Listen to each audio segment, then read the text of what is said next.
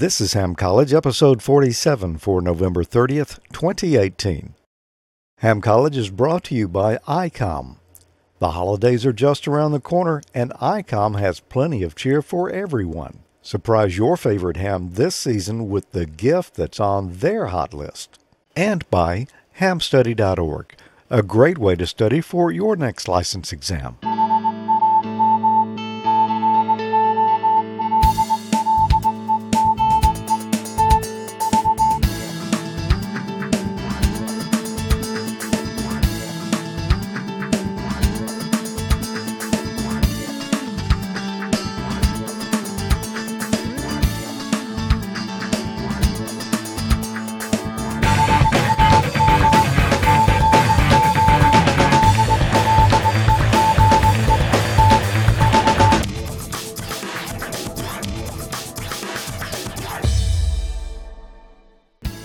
Evening. Welcome to another exciting episode of Ham College. I'm Professor Thomas. And I'm Dean Martin.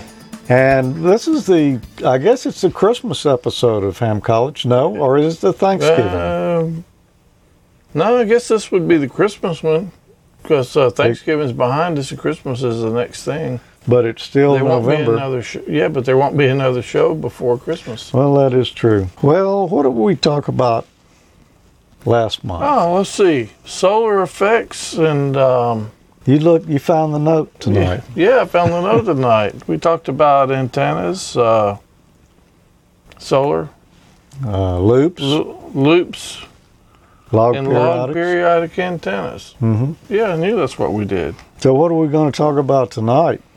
Uh, we're going to answer some questions. That's one way to Yeah, put it. We're yeah. going to talk about uh, beverage antennas. We will be doing that a little later in the show. Yeah, and uh, yeah, I don't know. Yeah, we, we've got some questions related to sideband. Now, we we have covered single sideband before, so we're not going to dig too in depth in that, but we're going to get into it a little bit tonight and uh, get through these questions here. We're going to study a little bit about, uh, well, about hopping up your modulation. Sounds good. Yep. We need to do that. And, and we're not talking about a power mic. Oh, the D104s. No, not your Turner Plus Two either. All right. So, um, anything else we need to mention before we get into the questions tonight? Yeah, if uh, if you are watching the live feed and you're not over in the chat room, come join us over there. That's a good point. Yeah. amateurlogic.tv forward slash chat will get you there. And uh, if you're watching the live feed, you're missing half the fun because it's a great group of people over there having a good time, and uh, we interact with it some through the show as we can. hmm Um, anyway, join us over there. First question tonight. Oh, that was, you didn't waste any time. Well, I didn't. You got the buzzer ready? Uh, close enough. Okay. I'll ask you this one. What type of modulation varies the instantaneous power level of the RF signal? Is it A, frequency shift key, B, phase modulation, C, frequency modulation? or D, amplitude modulation. So I guess you expected me to answer this one. Well, yeah, yeah. What type of modulation varies the instantaneous power level of the Mhm. RF, the power level? Well, that would- Instantaneously. That would not be frequency shift keying because it wouldn't. Okay, I'll go with that. Uh, phase modulation, no, it wouldn't be frequency modulation because we're not altering the frequency. It's going to be amplitude modulation. I could kind of see where you were headed there. Yeah, right down to the bottom of the list. Yep. Well, let's find out if you get a fist bump or a buzzer. I'll get a fist bump. Yep. Cool. Amplitude Am I- modulation. Am I gonna get a fist bump when my computer over here restarts on its own because it just put updates on there? You think it did? Oh yeah, it just did. Oh, okay. Well, I don't know if it's gonna restart or Yeah. not. I hope not. let's just talk real quick about modulation. Now, this is not all types of modulation right here, but just AM and sideband. If you look there at that drawing, the top one there, a rough drawing of amplitude modulation, you see the two little humps, and in the middle there, that line going vertically, that is the carrier. And then there's a lower sideband and an upper sideband on it. So an AM signal is essentially that carrier, and then the modulation creates those sidebands on either side of it. The second drawing down, that's upper sideband modulation. You can see there that the carrier is gone, it's been suppressed, but there's only the upper sideband there, and the bottom photo, lower sideband there, and we've only got the lower sideband of the signal there. Uh-huh. And, and once again, the carrier is suppressed. So just wanted to throw that in there. We, we've discussed all of these before in greater depth, but, um, you know, just, just wanted to briefly mention that before we got into these other questions here tonight. Yeah, that's cool. It's good, uh, good visual reference. Yeah, and we didn't cover uh, FM or phase modulation or any of that because, well, those don't really relate to what we're talking about tonight. So I guess the next one you're going to have to ask me. Okay, we can do that. Which circuit is used to combine signals from the carrier oscillator and speech amplifier, then send the result to the filter in some single sideband phone transmitters? That's a that's a mouthful. A discriminator, B, detector, C IF amplifier. and D, balance modulator. well, I'm I glad better. you drew this one. Yeah. I'm going to have to read over that again. Which circuit is used to combine signals from the carrier oscillator and speech amplifier, then send the result to the figure in some single sideband phone transmitters? Well, let's see. A, discriminator. No. A discriminator, I know that's a component in a receiver, so that's not going to be used in a transmitter. Hmm, a detector. That's also used in a receiver, not in a transmitter. An IF amplifier, well, you could, I guess you could have one of those, and I know you got it in a receiver, possibly have one in a transmitter, but that's not what combines the carrier and the modulation together. It's the balanced modulator, D. So that's my answer. What do you think, Dean? oscillator, carrier oscillator. I think I think so. That that should be it. I don't know the answer for sure, but that would be my guess. Well, just about everybody is saying uh, D, or not A, or not B, or not C. So I'm going to say it's probably D. There you go, balanced Yeah, modulator. You nailed it. Hmm. Interesting. Yeah. As a matter of fact, well, let's do one more question. I, we'll- I remember some of these when I took my test. I remember some of these about the stages, the different stages in the in transmitters and receivers, and I some of those uh, they weren't very intuitive. yeah. Like to like ruling them out, it's it's kind of tough. Oh, it's basically what we just. Uh, That's basically what we just, uh, yeah, yeah, that's. yeah. I couldn't said it any better myself. So on the left hand side, we've got a modulation signal and we've got the carrier. And each of those feeds a balanced modulator. They're combined there. Then they go out to a filter and then on out the transmitter. That's a very simplified drawing there of the front end of a sideband transmitter. Well, that's how I like 'em, simple. Which of the following is used to process signals from the balance modulator, then send them to the mixer in some single sideband phone transmitters? Is it A, a carrier oscillator, B filter, C, IF amplifier, D RF amplifier. Which following use to process signals from the balanced modulator, then send them to the mixer? I'm going to go with B filter. B, filter? Mm-hmm. Um, you know, that's what virtually everybody's saying over in the chat room. Although I do see an A in there.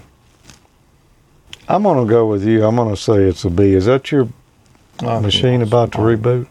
Nah, that's my watch. Oh, is your blood pressure off or something? Or Probably Yeah.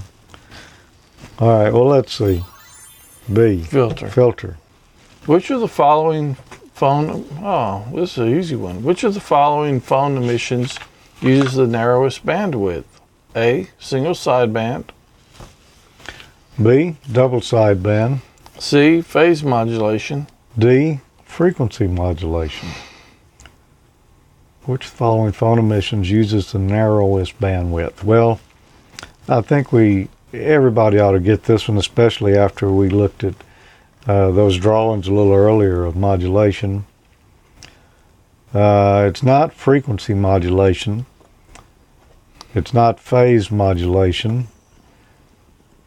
Um, you wouldn't think it's double sideband because that would just sound twice as broad as single sideband. It's um, it's single sideband. You know, it's, Mm-hmm. we, it's like we took that AM signal, we cut the carrier out, we knocked off one of the sidebands, and it's much narrower. So I'm going to say single sideband A, and everybody's got that over in the chat room. I think that was uh, a pretty easy one. Yeah, So. it should have been mine. What is one advantage of carrier suppression in a single sideband phone transmission versus full carrier amplitude modulation? Is it A? Audio fidelity is improved. B. Greater modulation percentage is obtainable with lower distortion. C. Available transmitter power can be used more effectively. Or D. Simpler receiving equipment can be used. What is the advantage?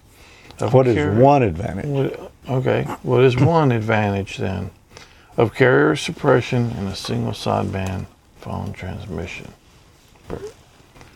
A audio quality. I don't think it's audio quality is not going to be improved. Greater modulation percentage is obtainable. No, available transmitter power can be used more effectively. I think I think that's what it's going to be. Or D, simpler receiving equipment can be used. I'm going with uh, C, Charlie. Available transmitter power can be used more effectively Yeah, that's because it's not just dr- drawing all that power at one time. It's only just concentrating it all in that one narrow spot. yeah, right. So that's what everybody's saying over in the chat room there. It is C. So you can kind of see. I see. hmm You can kind of see. You can kind of see. You know, back before I knew what single sideband was, I just knew that people with the uh, single sideband CB radios always claimed they could talk farther than the ones with the AM radios, Mm-hmm. and And it's it was- not. It was true. Yeah. Uh, It's not necessarily really that there's any more power there. It's just it's all being It's used, concentrated. It's used better. Yeah. More effectively. Okay, here's one for you. What is the purpose of a speech processor as used in a modern transceiver? A. Increase the intelligibility of transmitted phone signals during poor conditions. B. Increase transmitter bass response for more natural sounding SSB signals. C. Prevent distortion of voice signals. Or D. Decrease high frequency voice output to prevent out of band operation. What is the purpose of a speech processor as used in a modern transceiver?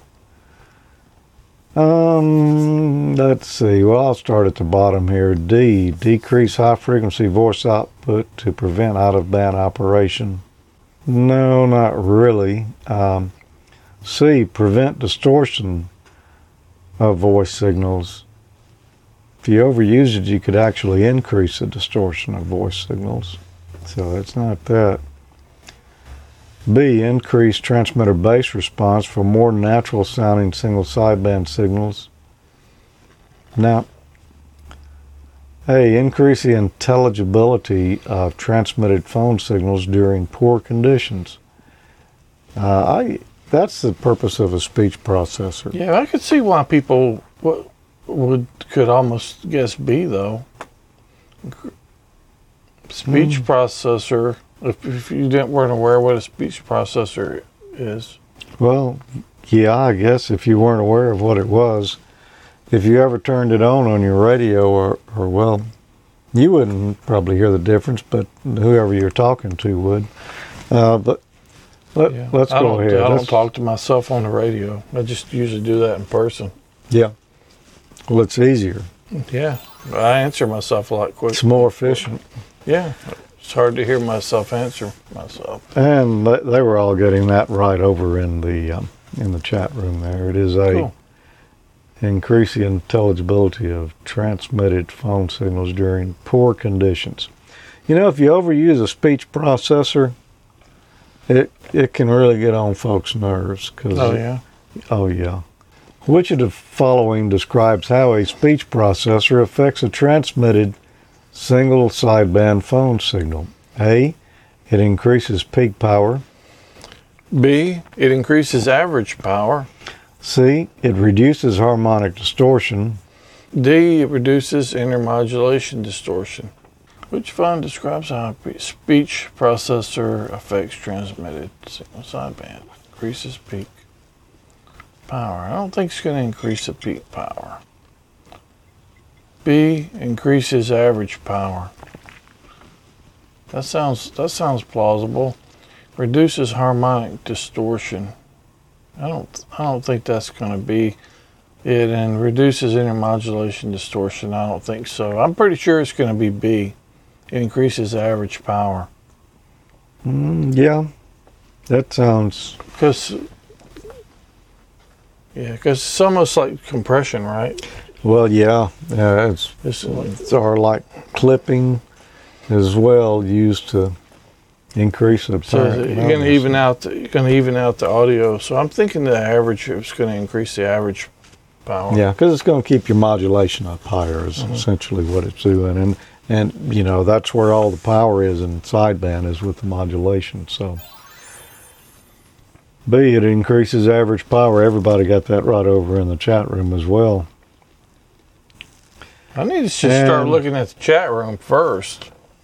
Yep, and Don just asked because I mentioned that question on Ham Nation this past week um, that that would be covering it tonight, and uh, Don recognized it. Uh, in fact, yes, we are covering it tonight. Good catch there, Don. Cool. What control is typically adjusted for proper ALC setting on an amateur single sideband transceiver? A. The RF clipping level. B transmit audio or microphone gain, C. Antenna inductance or capacitance. or D attenuation level. What control is typically adjusted for proper ALC settings on an amateur single sideband transceiver? ALC means automatic level control. Mhm. Um, you would think maybe it could be RF clipping level, but that's not the answer. And it's definitely not the attenuator level or the antenna inductance or capacitance. ALC is automatic level control. Essentially, what it's doing is, is B there transmit audio or microphone gain. Nailed it. Nailed it. It's similar to, uh, well, some old tape recorders, cassette recorders, and all that you would buy would have an AGC or an ALC on them, and that's essentially what they were doing is adjusting the, you know, the audio gain. Interesting. Don't go away. We'll be right back. For the love of the holidays, surprise your favorite ham this season with the gift that's on their hot list. The holidays are just around the corner, and ICOM has plenty of cheer for everyone. IC7610, the SDR every ham wants, and just in time for the holidays. This high performance SDR has the ability to pick out the faintest signals even in the presence of stronger adjacent signals. The ICOM IC7610 is a direct sampling software defined radio that will change the world's definition of a SDR. RF direct sampling system, 110 RMDR, independent dual receivers, and dual Digi-Sel. IC7300, changing the way entry level HF is designed. This high performance innovative HF transceiver with a compact design will far exceed your expectations. RF direct sampling, 15 discrete bandpass filters, large 4.3 inch color touchscreen, real time spectrum scope, and SD memory card slot. ICR30. Raise the bar on DC to daylight receivers. Powerful yet easy to use, the ICR30 is packed full of features you've come to expect from ICOM. Built in GPS and Bluetooth, dual bandwidth recording, high speed scan, and there's an Android and iOS app available. The perfect stocking stuffer, the ID51A Plus 2 provides new modes for extended D-Star coverage. Enjoy integrated GPS, independent AM-FM receiver, and free Android apps. Terminal and access point mode, send and receive text messages and pictures. DV fast data mode, and easy FM repeater setting. Visit ICOM America slash amateur for more information on all the great ICOM radios. And thanks, ICOM, for being a sponsor of Ham College. Couldn't do it without you. Yep, absolutely. Man, I like that uh, receiver, the little ICR30 That is pretty receiver. neat, yeah. I'd, I'd really like to have my hands on one of those things. That for the traveling, that'd be pretty fun to have a Oh, really yeah. broadband receiver like that. You know, co- Yeah, covers that much. That Almost DC to daylight, as Yeah, they say. we probably find some pretty cool stuff to, to uh, listen to. Yeah. Well, we've got something to give away here. We do it every month on Ham College. We've got an ICOM ball cap. And what else have we got there? We've got an ICOM Ham Crew T-shirt. And we do a contest every month.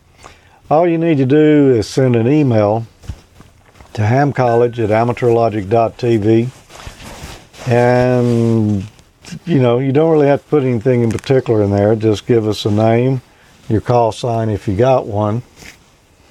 Yeah, you can you can drop a note in there and say hi or, or whatever you might like, If you win it and you wear it, you'll look something kind of like that, but Cut- but with a head. Yeah. but with a head. Yeah. and you'll look just as good coming as you will. You will, you will, as as you will uh, coming to the ham fest as you will headed home. Yep. They're Okay. good, nice shirts, man. Well, we did Glad a, I got mine back. a drawing right before the show tonight. And our winner for this month is Stuart Kirker, W8SDK. Oh, software developers kit. Yep. Congratulations, Stuart. Awesome. Congrats, Stuart. Uh, ICOM will be in touch with you pretty quick about that. Mm-hmm. And uh, so if you if you entered in the contest or you didn't enter in the contest and you want to enter, be in the next one, uh, send your information to Ham College at AmateurLogic.tv. What information do they need, George? Uh, all they got to have is a name and an email. email address. Yep. Don't get much easier than that. That's about it. Pretty much everybody's got a Yep. name. So, congratulations, Stuart.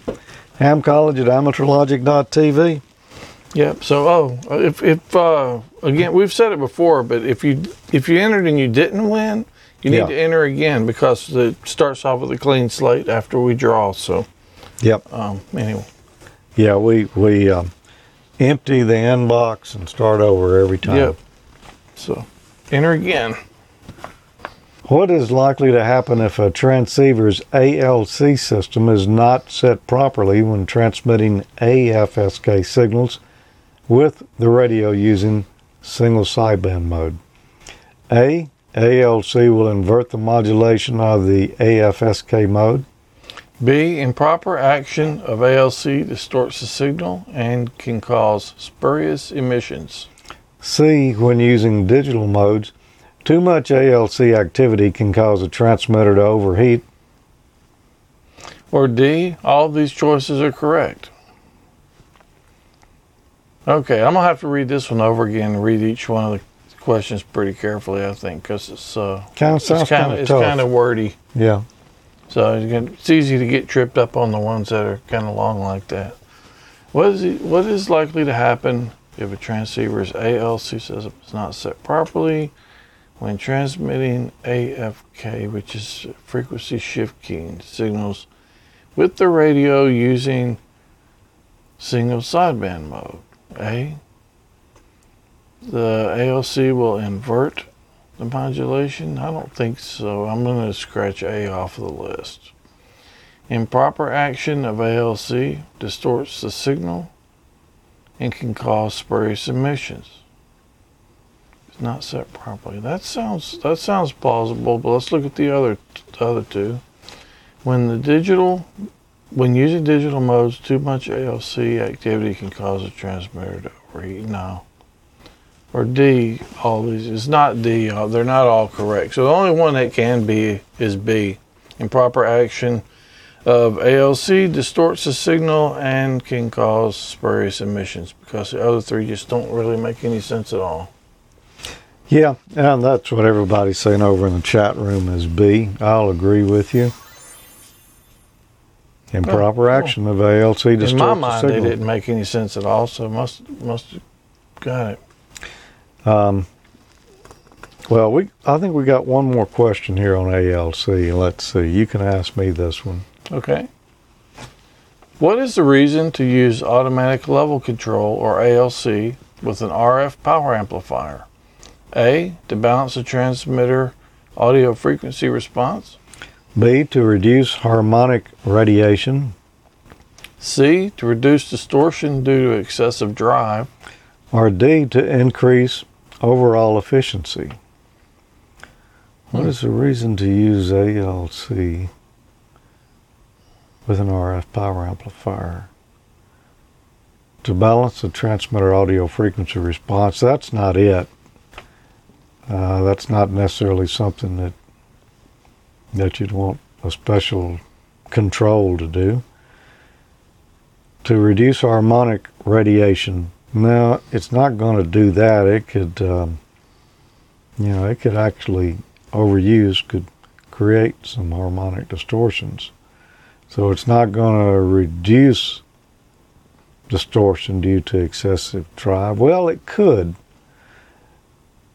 And to increase overall efficiency. No, if you're using it with an RF amplifier, what you're trying to do is keep from overdriving that amplifier. Uh, you you haven't used a linear amplifier on a ham rig, have you? No, no. There is a special line that goes on the back of your radio. It's the ALC output of the rig, and it goes down to an ALC input on the amplifier. And essentially, that's what it's doing. It's uh, preventing you from overdriving the amplifier. Um, so I'm going to say it's C. Yeah, it got to be then. Yeah. Uh, everybody over in the chat room says it's C, so a uh, good chance I'm right on that. There you go. I see. To reduce distortion due to excessive drive. Because most of the time our, our rigs have enough power to overdrive an amplifier. Oh yeah. And things can get real nasty if you do that. Interesting. Yep. I really ought to get an amplifier one of these days. I'd like to get some experience with it. And Yeah, and you be able to should. bust the pile ups a little easier. It makes it a lot easier uh, when there's a lot of people there and you're trying to talk. Or particularly if you want to talk on 75 or 80 meters in the summertime, you just about need it to overcome the static. In a lot of cases, it really helps. All right, and I'm going to ask you this one. What condition can lead to permanent damage to a solid state RF power amplifier? A. Insufficient drive power. B. Low input SWR. C. Shorting the input signal to ground. Or D. Excessive drive power. Okay. Um, insufficient drive power. I think you're not going to get enough out of it. Low input SWR, that doesn't make it, that's not a problem. Shorting the input signal to ground. Input signal? No. Excessive drive power? That's the answer right there. D. Excessive drive power. We already touched base on that tonight anyway, so. Yep. Um, but I, I do know that could damage it. I've Yeah. read enough about that and talked to enough people. Everybody in the chat room saying D. I'm going to agree with you. Excessive drive power. I think, mm, well, we didn't just say that, but Well, we kind of uh, talked about it a little bit, it, talked yeah. around it. So, uh, smart group in there, smart class tonight. They're sharp. You can't trip yeah. them up. They haven't. No one's hardly missed anything. Wait till we get the next round of questions out here about the next topic. Yep. And as a matter of fact, we're going to talk a little bit about the next topic before we actually uh, actually get to the questions. We're going to talk about it before we talk about it. Sort of like that. Yeah. yeah. Okay. We're going to talk about a beverage antenna. It's named for Harold H. Beverage. He was experimenting with receiving antennas similar to the beverage antenna in 1919 at the Otter Cliffs radio station.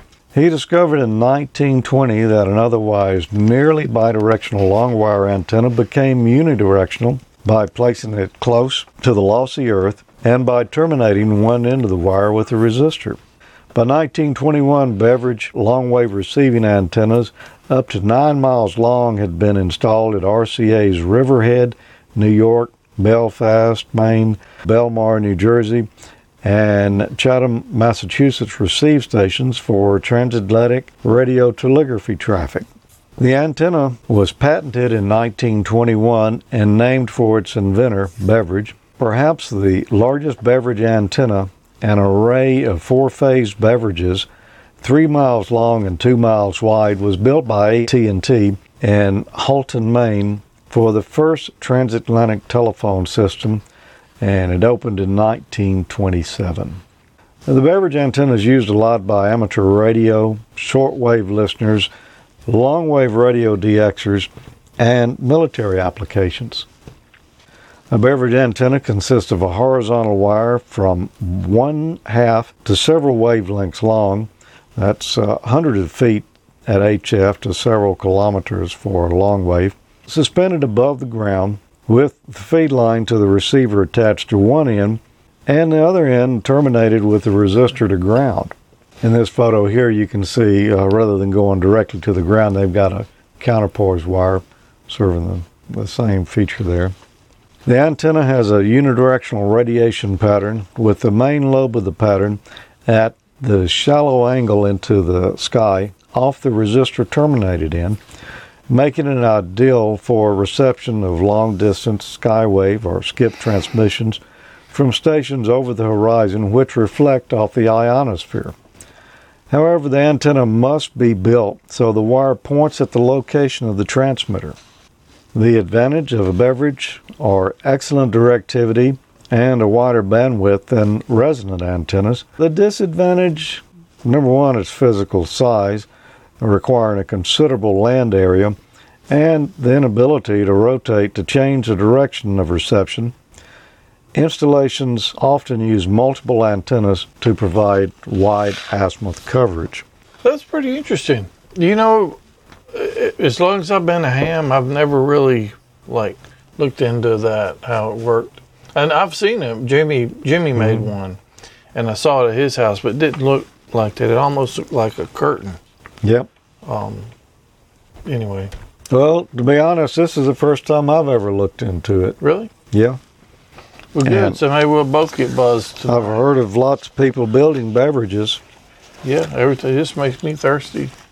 Makes me kind of thirsty too, but it also makes me know that I don't have enough room here on on uh, on my property to, to install one. Well, if you make one like Jimmy made, it wasn't that big. I'm not sure what it was cut well, for. Yeah, it depends on what band you want to operate on. But uh, yeah, be have to check with him and see.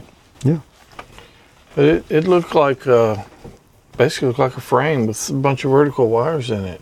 That was a curtain antenna, I think. Well, I'm pretty sure he said it was a Beverage. I'll have to look that up. But yeah. this, I was, I, like I said, I haven't done anything with them, so yeah, there's a good chance that buzzer's going to be going off here shortly. okay, well, right now I think we'll uh, we'll regroup, take a break, and come back and have a beverage. Okay.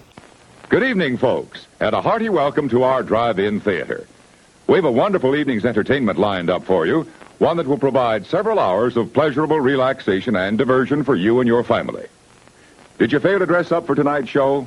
No tie, an old shirt and slacks, a house dress? Well, don't give it a thought. We're glad you came as you are. We just want you to enjoy yourselves. Don't forget to visit our refreshment center during the intermission or any time. You love the tasty array of snacks we have to offer. So will the youngsters. Everything is quality and mm, so good. We hope you'll make this a weekly visit. Bring the family. Bring your friends. There are always wonderful new pictures to see, delightful snacks to nibble, a gay, pleasant evening for all. Oh, a word of caution. Don't drive over 10 miles an hour in the theater area for your safety's sake. And Mom or Pop, go with the kids when they leave the car. We hope you have a wonderful time. Come back soon. Christmas in Australia can be pretty tough, but at Dick Smith Electronics, there's something for everyone with a complete range of home electricals. Toys for fun and toys for learning everything in communications, radios and cassettes. There's tools and electronics. It's like eight specialty stores in one. Take it from the expert, Chopper Dick Smith Electronics.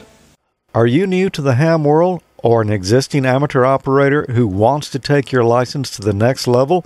Study for your radio license exam at hamstudy.org. Hamstudy.org is a free online learning tool powered by ICOM.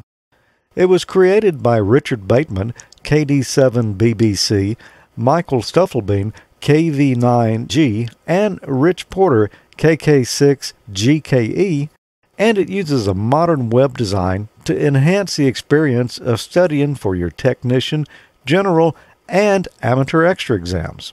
Since 2013, hamstudy.org has helped new and existing hams to familiarize themselves with the question pools, use stats based flashcards to focus on material they need to learn, and take practice exams to gauge progress. Visit hamstudy.org on your desktop computer or mobile device. Register for a free account at hamstudy.org to access personalized study history and other site features. Prepare for an exam in an intuitive and comprehensive manner. Check out hamstudy.org, powered by ICOM, for free learning tools. Good luck on your next exam. Are you keeping up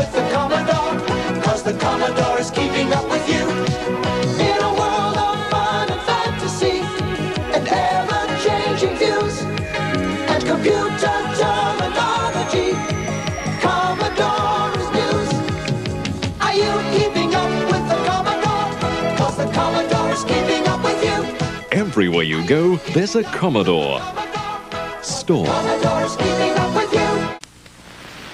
This diner is pulling a switch on the regulars by serving new instant Maxwell House. What's it taste like?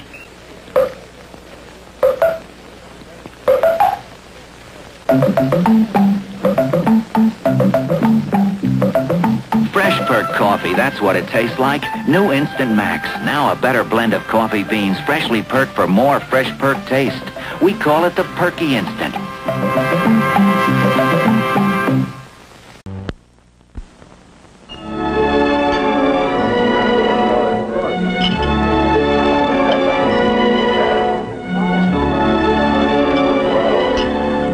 Nothing upsets a pickle lover more than a dull, soggy pickle.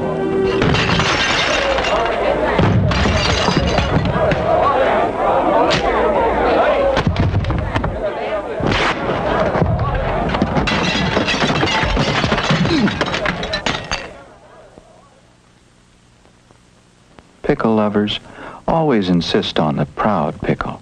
Heinz. No compromise, no shortcuts, no soggy pickle. Heinz stops at nothing to give you a pickle that tastes the way no other pickle does. Crisp, full-bodied, savory. That's what makes Heinz the proud pickle. If you were the best tasting pickle, wouldn't you be proud? The percolator coffee thing's one that got me. Like most people now don't even know what a percolator is. And that was some first class acting on that commercial. It was. Too, I got to say that. Um, but yeah, I remember that. I guess that was the only way to make coffee back in the day. They were instant. Yeah, before they had instant. Yeah. Well, that's pretty wild. Yep. I could use a cup of that coffee right now, except I don't want to make all that noise. Yeah, that would be kind of hard to follow. Well, as promised, we've got uh, some beverage to talk about. Which of the following describes a beverage antenna? Is it A, a vertical antenna, B, a broadband and mobile antenna. C, a helical antenna for space reception, Or D, a very long and low directional receiving antenna. Hmm. Wow. Seeing as how you just told me about that, I'm going to have to choose D. That would be a good choice. That's what uh, everybody's choosing over in the chat room there. So, yeah, I- I'll agree with you too. D. A very long and low directional receiving antenna. Yep. Low to the ground. Yep. All right. It's an interesting concept. I'm going to read up some more on on that. Yeah. I've heard of heard about them, but I've just never really bothered to, to look into them much. There's actually a lot more to it than because I had about twice as much stuff to read about that and just decided it was too much. But uh, it, it's real interesting. Go to Wikipedia and look up uh, beverage antenna and do some some reading on it. It's it's quite interesting. Okay, here's one for you. Which of the following is an application for a beverage antenna? A. Directional transmitting for low HF bands. B. Directional receiving for low HF bands. C. Portable direction finding at higher HF frequencies. Or D. Portable direction finding at lower HF frequencies. Which of the following is an application for a beverage antenna? What say you? Uh, well, I know it's not used for transmitting, so uh, it's not a.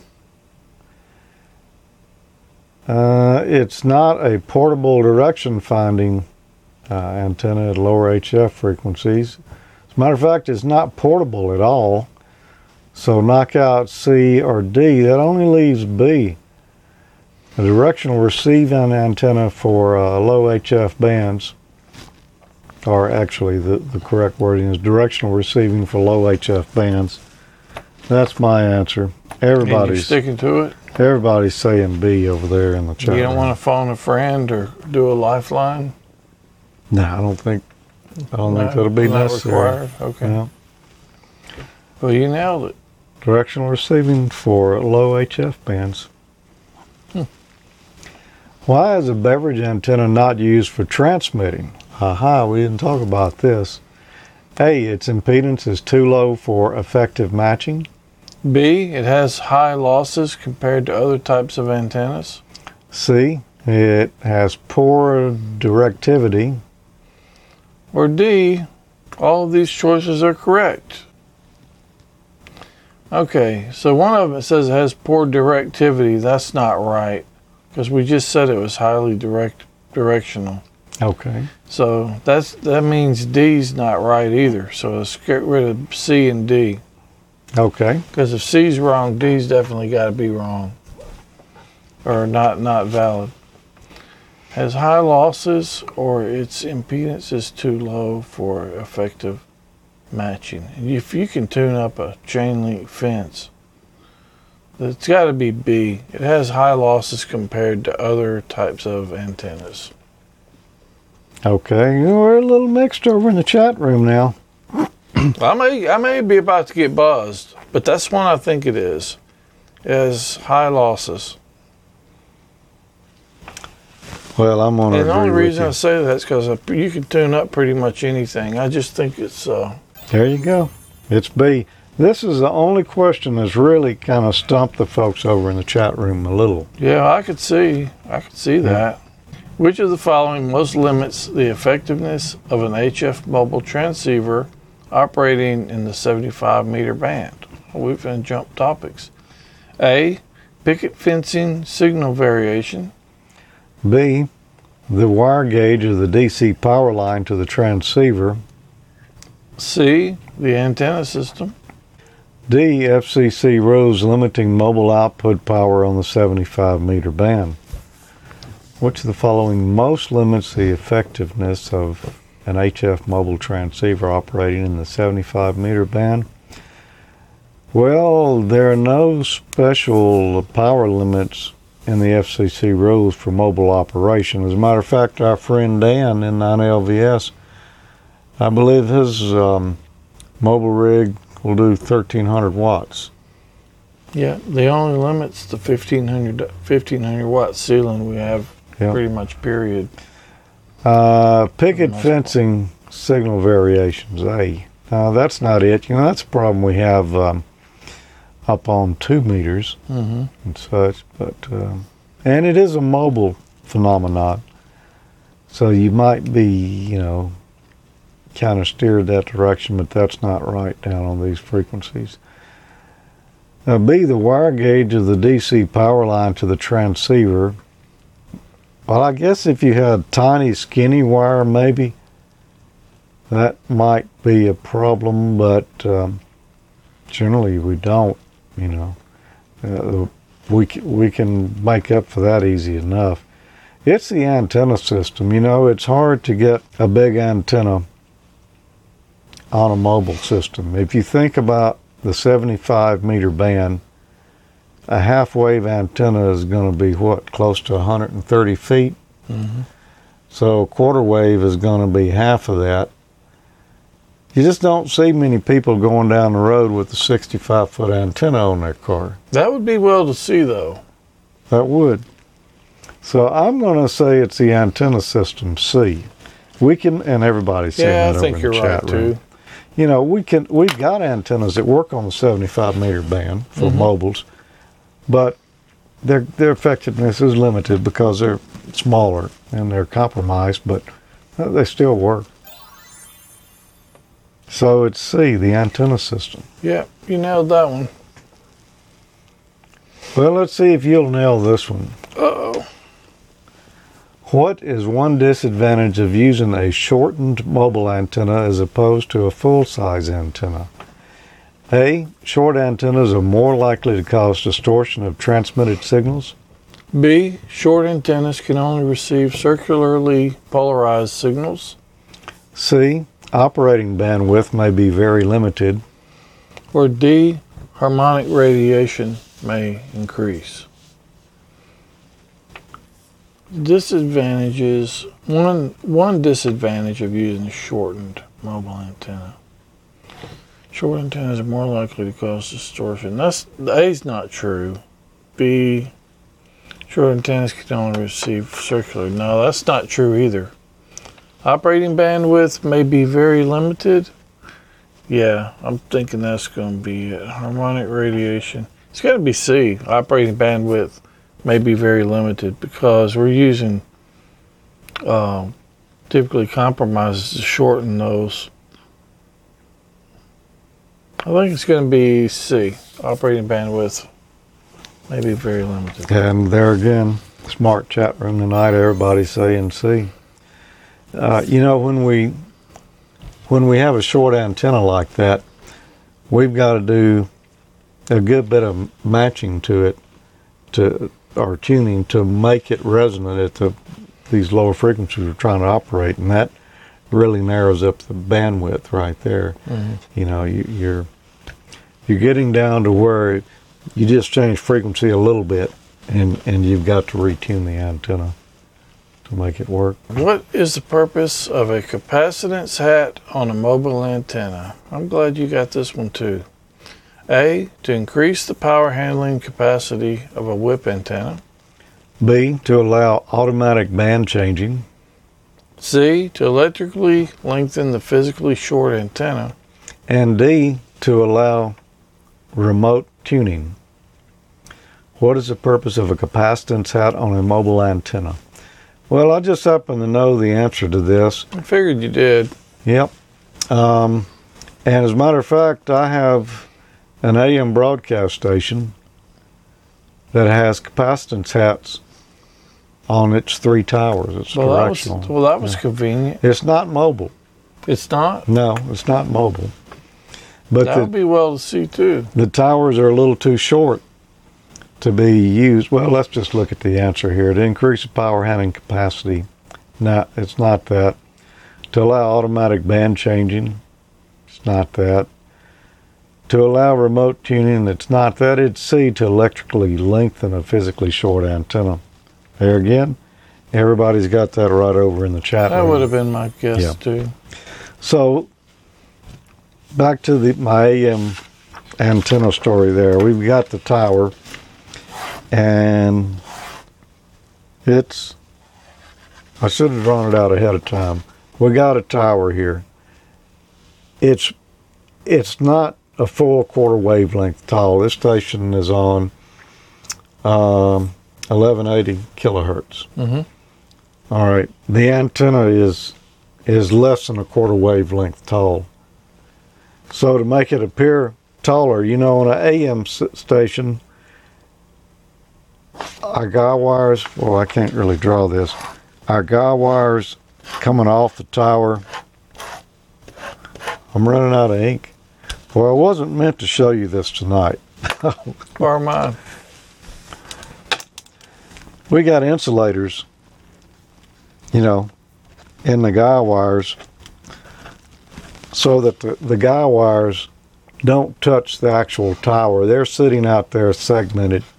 Uh, generally, those are broke up into lengths that are less than a tenth of a wavelength. But the tower itself is the antenna. The tower itself is the antenna. The guy wires there are, are insulated from it, just hanging out there uh, just to hold the tower up, but they're not part of the antenna system. However, a capacitance hat, and I need to there add that the top set of guy wires actually touch the tower. On all these others down here, they don't. There's insulators right there at the tower. But a capacitance hat, that top set of guy wires is actually connected physically to the tower, and then the insulators are down here a little further, a specific length there to make that antenna appear taller than it is. Oh, that's interesting. And it's kind of weird to, to look out there and notice, you know, all the um, insulators there in the guy wires where they normally would be, except this top set here, you know, connected right to the tower. Now, on this particular tower, uh, those insulators are more like this right here. It's uh, got a connection Oh, they're longer. to either side, and then there's a fiberglass rod here So you got more space between the Yep. wire. because this is on a 50 kilowatt transmitter. Oh, an arc. And yeah, so you need a little more insulation there. So they're using the fiberglass rod. I went out there one day, the transmitter wouldn't stay on the air. I drove out to see what was wrong, and it was a high SWR every time you punched the button on. I looked out at the tower. One of those had actually burned in half. oh, wow. It had gotten a lightning strike that made it arc a little bit, and then all it took is that 50 kilowatts just burning on up, and that line right there was just hanging down low, bumping into the tower. Oh, So, uh, that's interesting. yeah. So that's basically um, what a capacitance hat is. And they work lovely for amateur radio too, for a 160 meter band. If your tower's a little short for 160 meters, you can whip out that capacitance hat there on it and make your transmitter think, hey, you know, this antenna's a quarter wave. And there's other that- ways. Does that affect the bandwidth too? It does. You know, you can do that because what we're trying to do is make that uh, that tower look like 50 ohms to the transmitter. Mhm. All right. We can do that with a matching network down here. You know, even if the tower is you know less than a quarter wavelength, we can make that matching network make it thinks it's looking at 50 ohms. But if we do with the capacitance hat, we're we're actually we don't have to do that in the matching network. The tower itself, it appears like it's a quarter wave. So, yeah, a little better bandwidth. Exactly like you said there. Cool. Interesting. Marty says he's uh, seen those on uh, AM transmitter towers and didn't know what they were. Well, there you go, Marty. There's also different styles of those. I've seen some, and uh, I think there's one in New Orleans, maybe. But I've seen photos of it. I've never worked anywhere that had one, where the top of the tower, it's a, uh, yeah, you can't really see that, can you? It's like a self-supporting tower, and there's like these arms that are like an umbrella on Like top somebody, of it. yeah, like somebody put an umbrella up there and stripped the, cl- Yep. the cloth off of it. I've Yep. seen those. That's doing the same thing Okay, I've seen those at the um, at rest areas. Yeah at the actually at the uh, like at the way station when you're going from Mississippi into Alabama, right there where that wide place is. What that's being Oh. used for right there, though, is for as part of the lightning.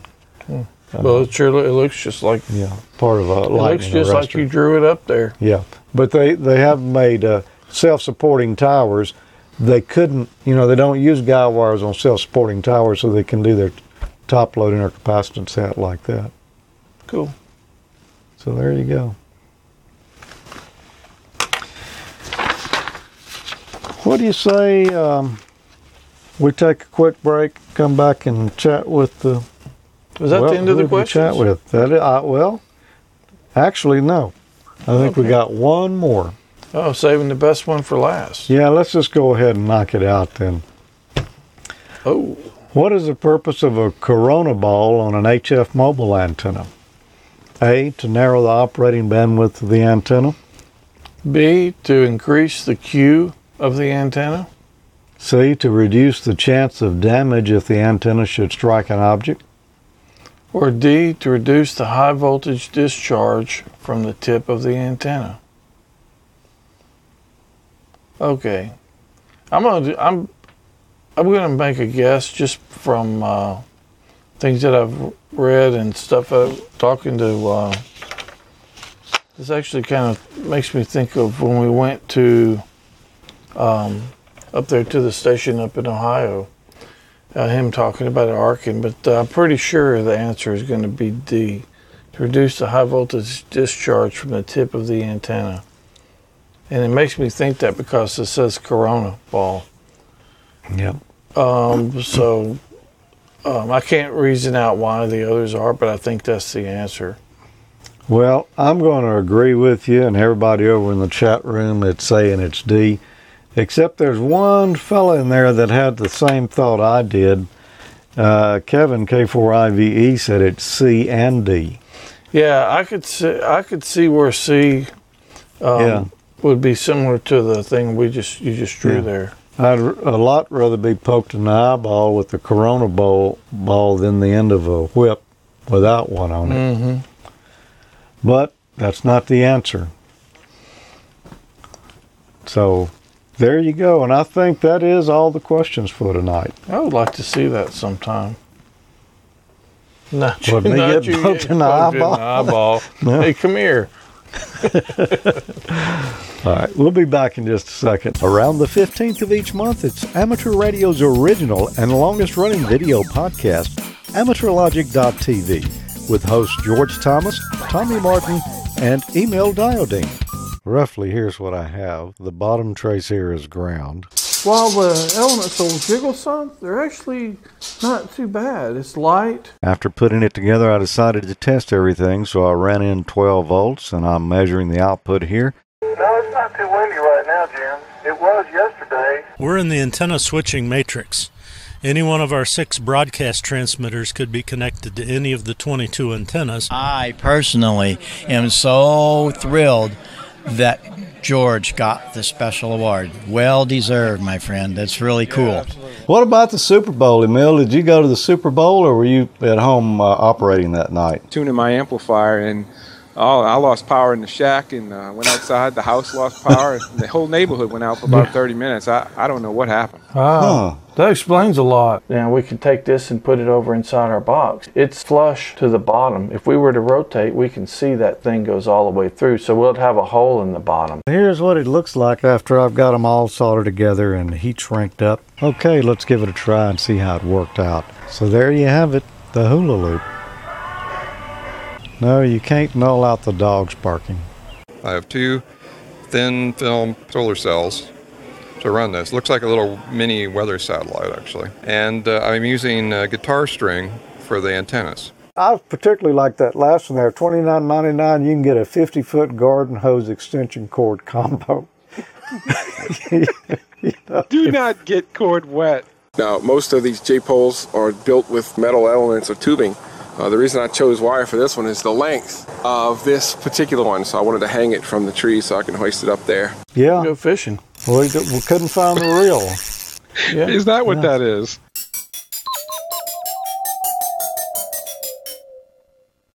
All right, Tommy, sing the theme song here. Well, thanks for being here tonight, everyone. Always a lot of fun. And, uh, you know, we didn't stump y'all too good with the questions tonight. But we got you. We're going to try to do better next time. Next year. No. No. December. End of December. There will be one at the end, excuse me, at the end of December. So it's like, um, well, sometime before the first of the year. All right. Yeah. 7 3, y'all. Thanks Se- for being here seven three, everybody. I'm about to lose my voice. I think I have lost it. Uh, that would be like the twenty eighth. The 28th, you think? Maybe. Sometime around then. Right. Good night. Seven three, everybody. Good night.